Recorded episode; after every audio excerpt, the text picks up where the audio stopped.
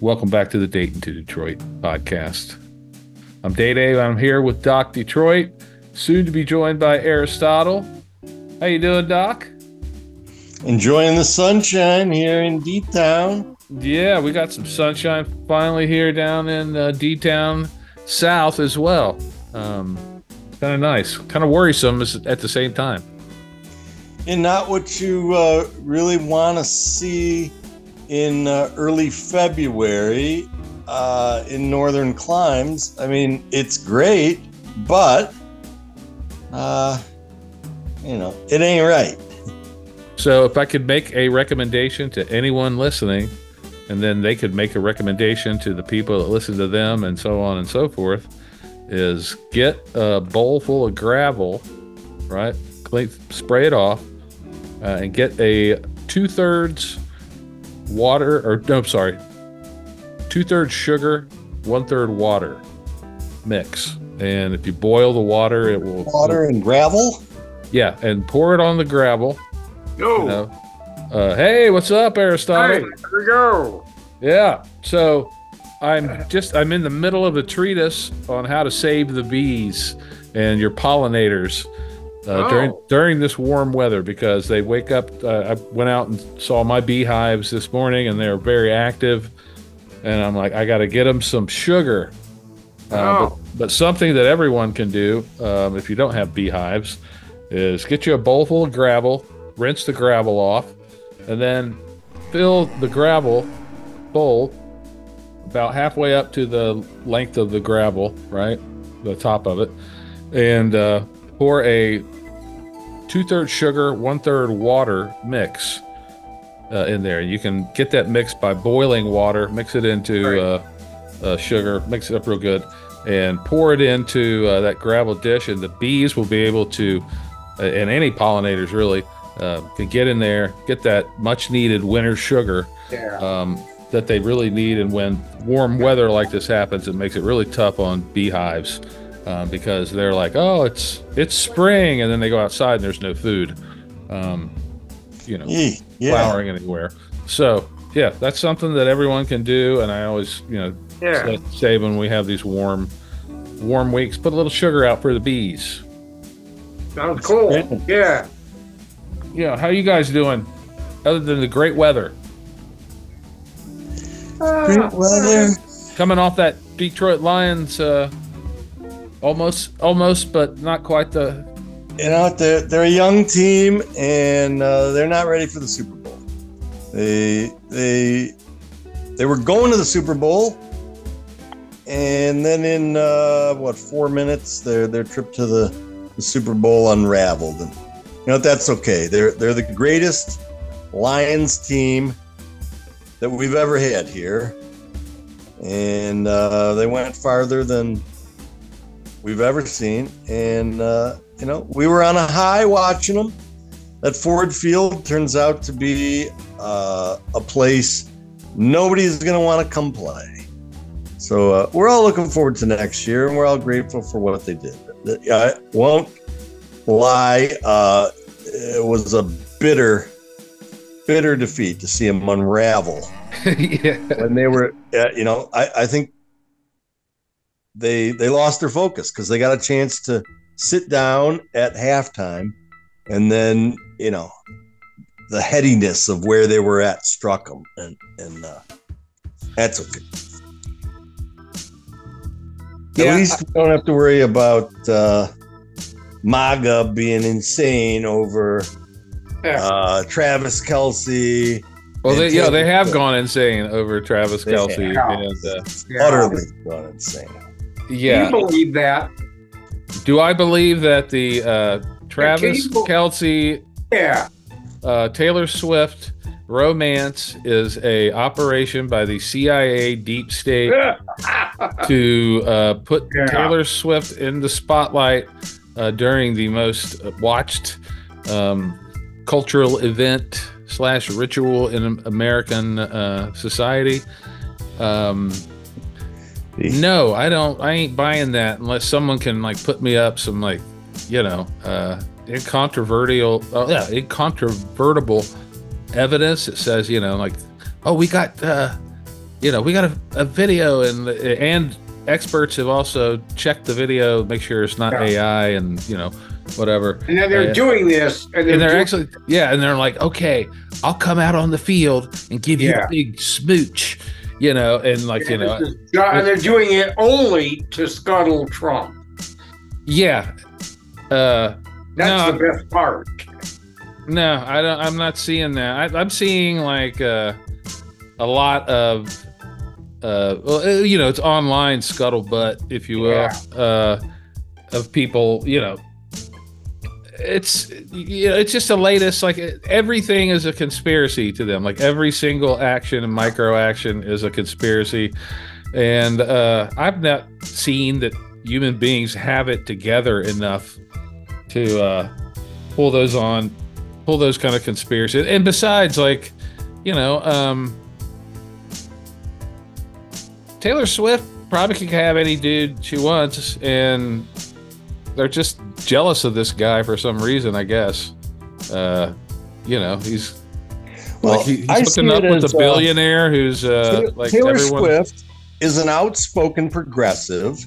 She reminds young women that make up the majority of her fans that old white Republican men are Are passing laws to control their bodies and that they have the vote and that they can go register to vote and they can go out and vote and they can defeat this. And Taylor Swift gets 35,000 young women to go register for vote in one day. And this scares the bejesus out of these bastards. So they got to come up with a better reason than that. So they want to make it to be some kind of bizarre conspiracy theory where this is a CIA psyop. ignoring the fact that if there are any CIA psyops going around, Donald Dump is most likely one himself. He's not even a real person. He's a fucking grotesque homunculus. homunculus what is the definition of a homunculus A homunculus. A- Actually, Man-like. it is. Yeah, it's a sort of it's an artificial human being in reduced size. Yeah. a, a blob Anthropoid. Human-like. yeah i'm not buying it uh until i see the evidence and just well number one like it's just with that group basically the all the conspiracies feed, feed all the conspiracies and it's conspiracy after conspiracy after conspiracy after conspiracy and then they just go from one conspiracy to the next conspiracy and if you go back in time i mean these are the same people that were claiming that like remember jade helm Exercise Jade Helm. Jade Helm, they're gonna, yeah, they're gonna. Obama's gonna round everybody up and take them to the uh, the FEMA camps and and uh, no, it was like a, a U.S. Army training drill that was. Uh, the U.S. Army and military does training drills all the time. It's like Well, what, QAnon. was what they did. QAnon do. lives in a bizarre world where everything's conspiracy. All these coded messages are constantly being transmitted to the, the morons who think they're in the know. And, you know, it leads you to places like, you know, let's hang out in Dallas waiting for JFK Jr. to reveal himself as still being alive. And improbably coming from a Democratic political family, siding with Dump, right? Yeah, so maybe we get a little drink of water here. Um, heard some sad news this week from Detroit. Two days Wayne ago, Kramer died. Wayne Kramer Yeah. died. So maybe we can uh, have like a Wayne Kramer for president and gather, have a large gathering of people in Detroit um, who claim that Wayne Kramer is not dead. Uh, those of you don't know, um, Wayne Kramer is the uh, co-founder of the Detroit rock band MC5. Uh, producers of some of the rawest, grittiest, uh, just fantastic rock and roll the earth has ever experienced. And he truly kicked out the jams. Hardcore left wing in the era of of the new left and the anti-war movement. And uh, what I found interesting, I, I, heard a great interview with him on uh, the NPR yesterday. He was talking about his time in prison and how he was mentored by jazz music greats who happened to be in prison at the same time, and how it polished his his musical education. And uh, I I'm looking for the the guy's name who was his main jazz uh, music mentor in prison um, down in Lexington, Kentucky. And uh, he said that, you know, this guy was everything he wanted to be music great, dope fiend. And then he realized this guy was in his 50s doing like his third stint. And he said, I kind of changed my mind on, you know, who my heroes were and what my life goals were. Because I started thinking maybe I didn't want to be in prison when I was in my 50s. yeah. Oh, why not? Although, um, considering the state of the American healthcare system, not really the healthcare system itself, but the uh, healthcare payment system, might not be a bad idea uh, if you uh, maybe knock a bank off and then stay stay there and get caught on purpose. Um, I think that's an increasing thing nowadays. With uh, it used to be people seeking health care. Yeah, people seeking health care would go to the hospital till they recover. Now we go to prison. Yeah, you got to go rob a bank and then say, you yeah. know, like give them a note and, and, then go sit down till the police come and get you. Yeah. And then, uh, you know, you, you can get some free health care. yeah, what a great country. Hey. Uh, this, it, you know, it's it's the good, the bad, and the ugly. And uh, Wayne Kramer was uh, the good and the badass. Yeah. God bless him. Yeah. And um, what else is? Uh, I got some other. What, I saw something in here about some Detroit rapper. He's a TikTok rapper. Oh, okay.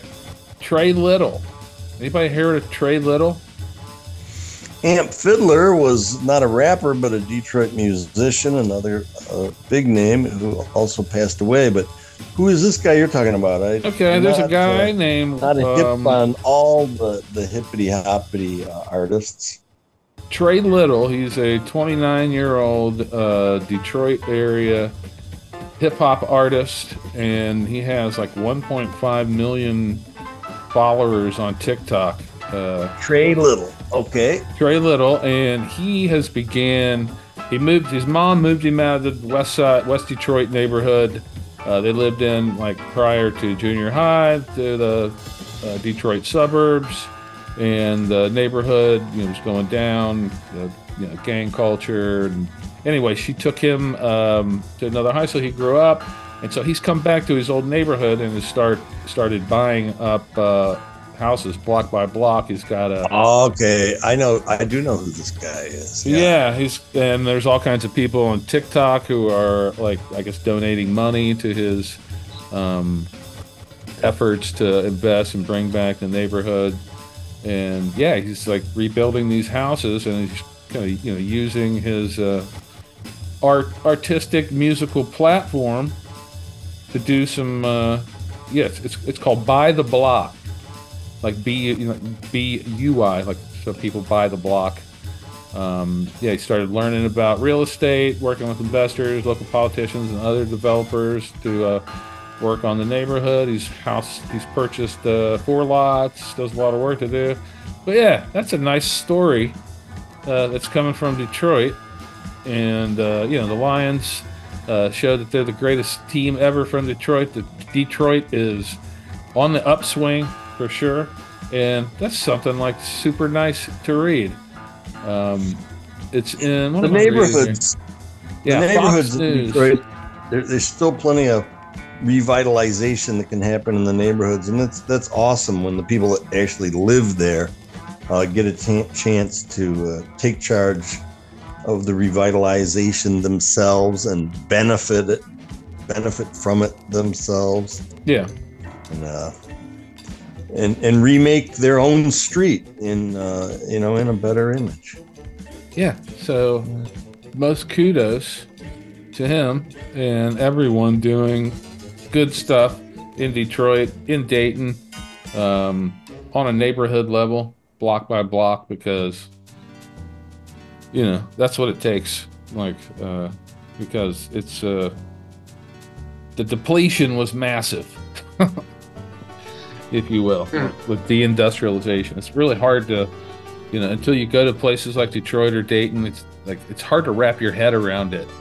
Like the, What's the just the mere deindustrialization look like? Yeah. yeah the mere scale of it you know where you can just you know i, I had some guy from some people in a few years back took them to there's an old area here in the, the dayton area called the salem mall area and it's just it was huge and totally hopping back in the day you know there was a mall and like just other uh you know, a bunch of other strips grocery stores restaurants um, a hot place of commerce and when GM said sayonara, uh, I think there's maybe one GM plant left here in Dayton, but mostly uh, there was like 12 or something like there, there was a bunch.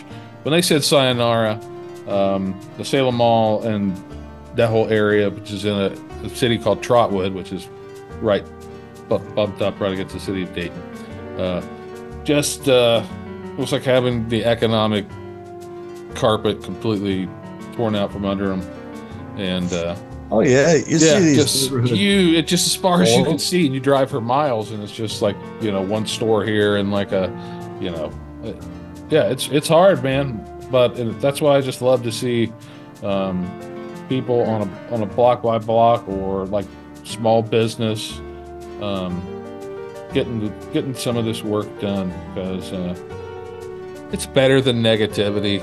You know, we, we try it. You know, the whole. Uh, I don't know. The, the underbelly of life that emanates from poverty doesn't get anyone anywhere. Doesn't get uh, certainly not the people in poverty, but uh, it ta brings society down. And investing in ourselves is awesome. the um, So go train it. like- it's got to be transcending uh, misfortune, transcending uh, pain, uh, transcending uh, the vicissitudes of life, and trying to find a way to go on and be positive and make something good happen. Yeah, I went. The way I look at it, like, especially if you're like above the age of forty, in a place like uh, Detroit or Dayton, you're a, an amazingly accomplished survivor. That's for for real, man. I've seen like some of the just shit I've you know seen and uh, lived through, and like the history of the city. Like I, I remember as a child, um, it was like uh, I mean, it was just night and day. It was you know a just a bustling, thriving Yeah. industrial hub, Detroit Yeah. and Dayton. Um, yeah. I remember Detroit as a kid. yeah, I, down, when I used to go to downtown Dayton, it was just Yeah. packed. You know, people on the street. It was. Yeah. It looked like New York City, I mean, al- albeit a, certainly a uh, much Smaller. smaller but scale. But as far as like when you see street Yeah. traffic, like there's just Alive and well. Yeah, and you know, I watched all of that just like just completely disappear, like slowly Yeah. but surely. And I think it's caused. Well, I don't think it's caused. I know it's caused a, a deep sense of trauma um, in the survivors of that uh, era, if you will. Um, And what's coming back in Detroit is all this gentrification stuff. mhm. I mean, it. Yes, it's an improvement, but it's an odd improvement. It's sort of anti-populist, if you know what I mean. Yeah, it is very much a class, Aristocrats it's a it's a class based revival. We have the same Yeah. thing going here in Dayton, and it's been, you know, there's Yeah, they built fancy hotels in Dayton, a bunch of like large loft apartment places. Yeah. They converted, all for millionaires. yeah, and it's expensive rent. Um, or if it's not for millionaires, it's you know, it's basically the upper middle class, um, and above, who are you know getting the spots, and you, and you still have you know the people uh, in the traditional neighborhoods launching the same complaints of like you know we can't get the potholes fixed on our street, but like there's a million dollars uh, every week for you know some new developer downtown, Yeah. and then like the people downtown, they you know they say like the city won't be rebuilt until the deep that downtown is brought back. Um, I don't know how much truth is in that, as far as I mean, you do need to have a healthy downtown for a city, even if it's like a smaller city. Um, number one, it's it's kind of like a kind of like the a winning football team. If you got a healthy business, so you like feel better about the place, you know. Um, if there's you know some things to do or go out, you know, places to go out to eat, you just feel better about living in a place like that as opposed to, uh, you know, um, some dirty bodega selling malt liquor and uh, you know Party stores. party stores. yeah, Yeah. exactly. Um, But So- in Detroit, we used to have areas outside of downtown proper. mhm, You know, once upon a time, uh, our street Grand River mhm. was also a really big uh, commercial, you know, commercial enterprise, and um, the the um, you know the near Detroit suburbs were were nice. They weren't just all beat to death, um, and that that stuff's all gone now. It's the heart of downtown that's being you know reclaimed, and everything around it is sort of left to take care of itself. So I, I don't know what kind of a renaissance this is. Yeah, Gilbertville is doing pretty good, but other than that, the neighborhoods can mostly fend for themselves. Well, if he doesn't own it, it doesn't improve. There you go. I mean, Dan Gilbert Yeah, has also put in a gigantic surveillance system. Well, it's definitely a big money renaissance Yeah, I mean, because you know, big money is the only people who have money. yeah. I mean, Yeah. like the, city, the, the city of Dayton, I think the uh, there's like uh, a th- one third of the people live in poverty. Um, I think the average median income uh, was like twenty three thousand dollars a year. Um, the four, had the fourth fourth highest uh, concentration of fast food restaurants in the United States. Uh, just I- So, um, so yeah, the, they're not going to drive that that income range. As you know, is not no going chance being a median. They're not. They're not going to drive like Dayton. Yeah, there isn't going to anyone. No one's going to spark a renaissance except people with money, and I guess that all then Sure. depends upon like how are they going to use that money to better the lives of all as a part of this renaissance, or are you just going to make a bunch of fancy places that only a few people can afford, and everyone else, like you said, can fend for themselves? And so far, I'm Hmm. seeing mostly the, on the end of fancy places that only a few people can afford. Sure. I mean, play you know restaurants with sixty and seventy dollar entrees. Yeah. You know that it takes a special clientele to keep that alive. Yeah, we went to uh, I went to an interesting restaurant last night. Um, it's called Silas in uh, Versailles, Ohio. Versailles. Versailles. Wow. Yeah, uh, founded by the French originally, um, and uh, yeah, they this you know it was pretty much a kind of a typical you know midwestern Ohio small town, kind of struggling, and uh, there's a company called the Midmark Corporation. Uh, they built, uh, they they make a lot of money in tech. I don't know exactly. I think it's hardware. I don't know. A lot a lot of tech companies make a lot of money.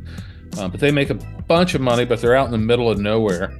And so they decided, uh, hey, we need a place to bring our our clients for you know to have a nice place to stay, uh, restaurant, you know, because Dayton's like the closest like city city, um, and that's like 45 minutes away, not really tenable. Yeah, so they built this big hotel called the Hotel Versailles, uh, and this restaurant is just fantastic in it called the uh, I guess the Silas Restaurant or Silas Grill. and just I, it was one of those like high high high ticket restaurants that you that you speak disparagingly. Of. It wasn't that high a ticket. It was more like twenty five bucks a plate. Um, but absolutely delicious, wonderful. Um, but once again, brought back, you know, they brought a big chunk of life back into the downtown of Versailles, Ohio. Big money. Um, so I don't know. How, can you spark a revival today without big money? There's nothing intrinsically wrong with big money or rich people, and we need them. Yeah. Yeah. But the problem is we need them uh, when they're. We, we don't need them to be so greedy that they cause the rest of us problems from their. They get so much of the pie that it like we got homeless people everywhere. Yeah. When uh when rich people also own the government and uh, are immune from regulation or taxation, uh, it does become a problem. When they have their own, because uh, when they want to live separate and they don't want to contribute, Mhm. I have my own school system. I have my own trash pickup. I have my own police. Why should I contribute a nickel to yours? That's the attitude that begins Yeah. to play out.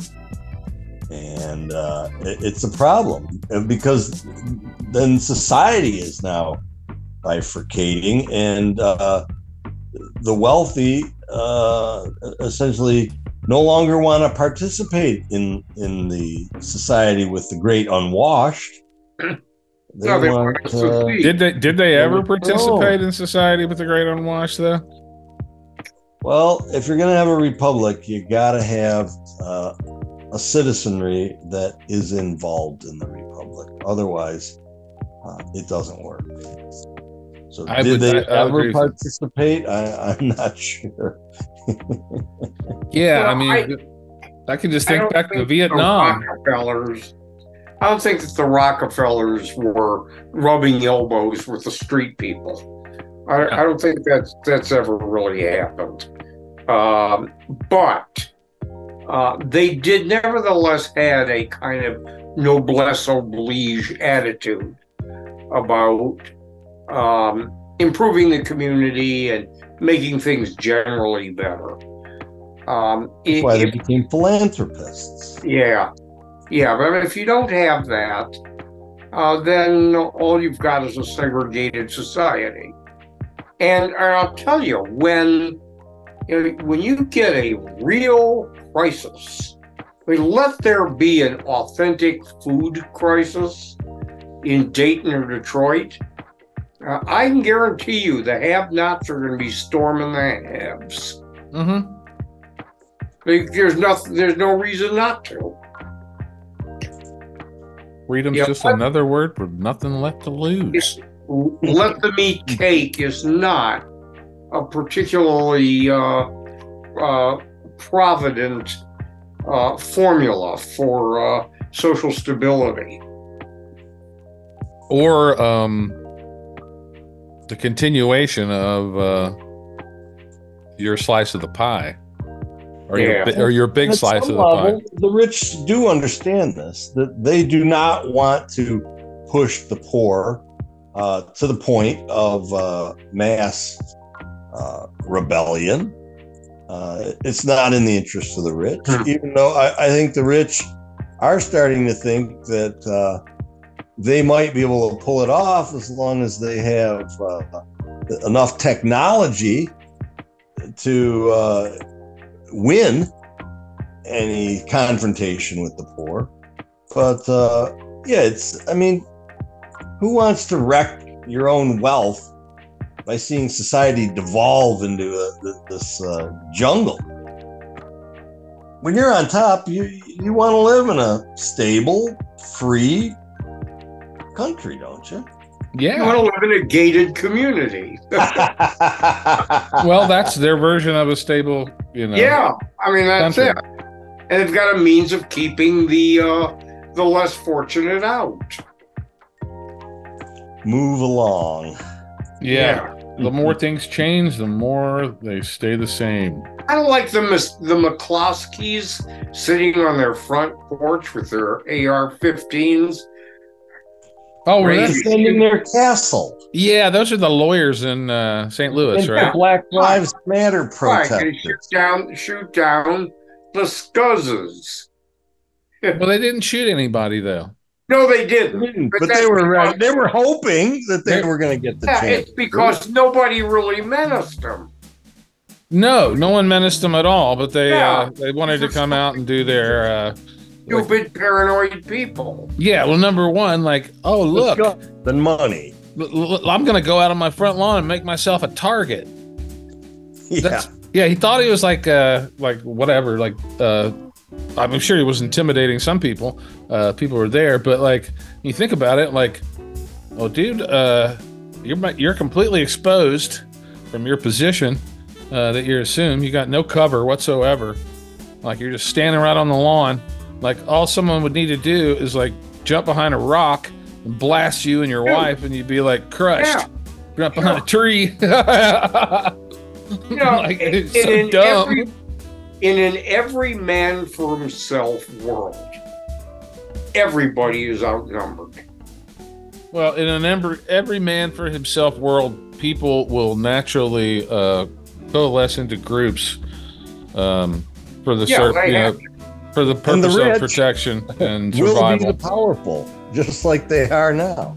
Uh, every man for themselves, they're going to buy up their own militia and arm them and uh, turn them loose. And that's what we need. More armies. if this country's suffering from anything, it's from a paucity of, of private armies. Because that that is what you really need to complete the ideal social political regimen. Warlords. that's that's what uh, I think a lot of uh, people today actually uh, are looking forward to. They think somehow when That- the rise of the warlords come, That's they're what the be militia movement. That's what the People- militia movement's all about. people that they don't like are going to get smited. Yeah, all these zombie movies are really fantasies Yeah. about when you get to go out and murder your neighbors because they're different from you. Well, and with impunity because they're already dead. Impunity. Yeah, using that all those weapons and all that ammo that you've been Yeah. stockpiling for You, so you long. can do anything you want to a zombie because legally they're already dead. Yeah, My question is like, how you going to shoot a landmine, dude, or an IED? you know, I mean, you're you're, you're saying that uh, all the liberals are, uh, you know, blue-haired nerds. Well, those are the most dangerous kind because they can like, uh, they, they wire up all kinds of dangerous shit, and you know, can put it on sensors and fucking Sure, make, make it blow up over the internet or some shit. the thing, the thing is, we've all got a much bigger interest in the continuation of the rule of law than some of us Mhm. currently believe. Oh yeah, And, like uh, uh, Those, Oh, who that's think, civilization. those who think we'll be better off without the rule of law or without civilization are, are going to have a rude awakening. And yet they are gnawing at the foundations of our society. As As they- as they hand over the keys to their property to the local warlords the, organization. the only people who, the only people who don't think that are the anarchists. Yeah, yeah. What was it from the Big Lebowski? We are not Nazis. We are anarchists. Yeah. yeah, like I think anarchy gets Just on my a uh, rug, dude. like true true anarchy always gets like a bad bad shake, you know. But like true anarchy Well- at the same time is like uh, it'll devolve into the first person who's willing to like I'm taking this meeting over with a ball bat. Yeah, sure. Business does not do well in in uh, situations of anarchy. Business needs stability. Anarchy's cool for like uh, groups of people. Like hey, we got twenty people out here in this uh, this holler down in West Virginia. You know, Somalia, I, I guess, has a pretty we got to workable govern method of anarchy going there. As long as everybody's not out to get everybody else. Yeah, and you're kind of isolated, and there really is no kind of like centralized government with any kind of like power to actually do or deliver anything to you. Like, sure, like gather, like make a group of twenty of your little governing council for the holler or whatever. Somebody tried that in um, New Hampshire, I think. New Hampshire, Vermont. You know. you Oh, the the, the New. Hampshire libertarian disaster. Yes, the It wasn't town, the, the anarchy, libertarians took over. Pardon? Yeah, it wasn't anarchy, but the Yeah, libertarians you're right. It was control of the, the town council. And then the Yeah. bears got out of hand because you can't pass a law telling someone how to store their garbage because that would be communism. And so we're libertarians. We'll let you leave your trash out if you like. But before they knew it, the brown bears had gone berserk and they were attacking people. And, and then the town couldn't agree on how to deal with the bear problem they'd created. It's really comical. And Yeah, uh, comical a lie to tragic. the idea of a libertarian paradise. Well, Yeah, like- a libertarian paradise is a state of anarchy.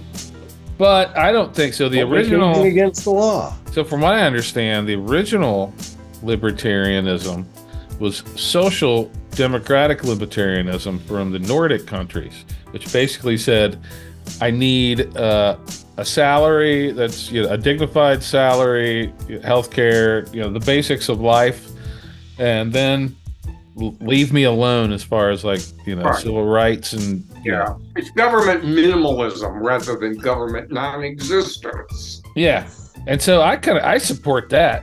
But what they've done, like remember, the Well, skinheads, Tommy an example Jefferson, right? Government governs best, it governs least. Well, Yeah. nah, it depends. But Uh, you got to decide where to draw the line at what the appropriate amount of governing least is. Yeah, sometimes you need to govern a lot, like like immediately after uh, a tornado or a natural disaster. And we've Try and got good if you can prevent looting. one minute left, gentlemen. One minute left. Why would anyone want to prevent looting?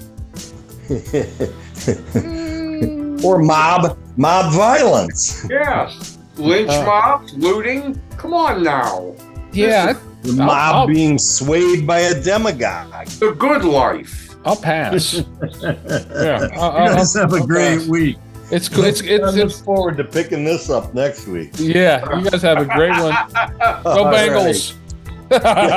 Take it Take easy. care. All right. Okay, are we done? Be good. Stay Hey. safe. Good. Stay well. Everybody, stay well. Aye.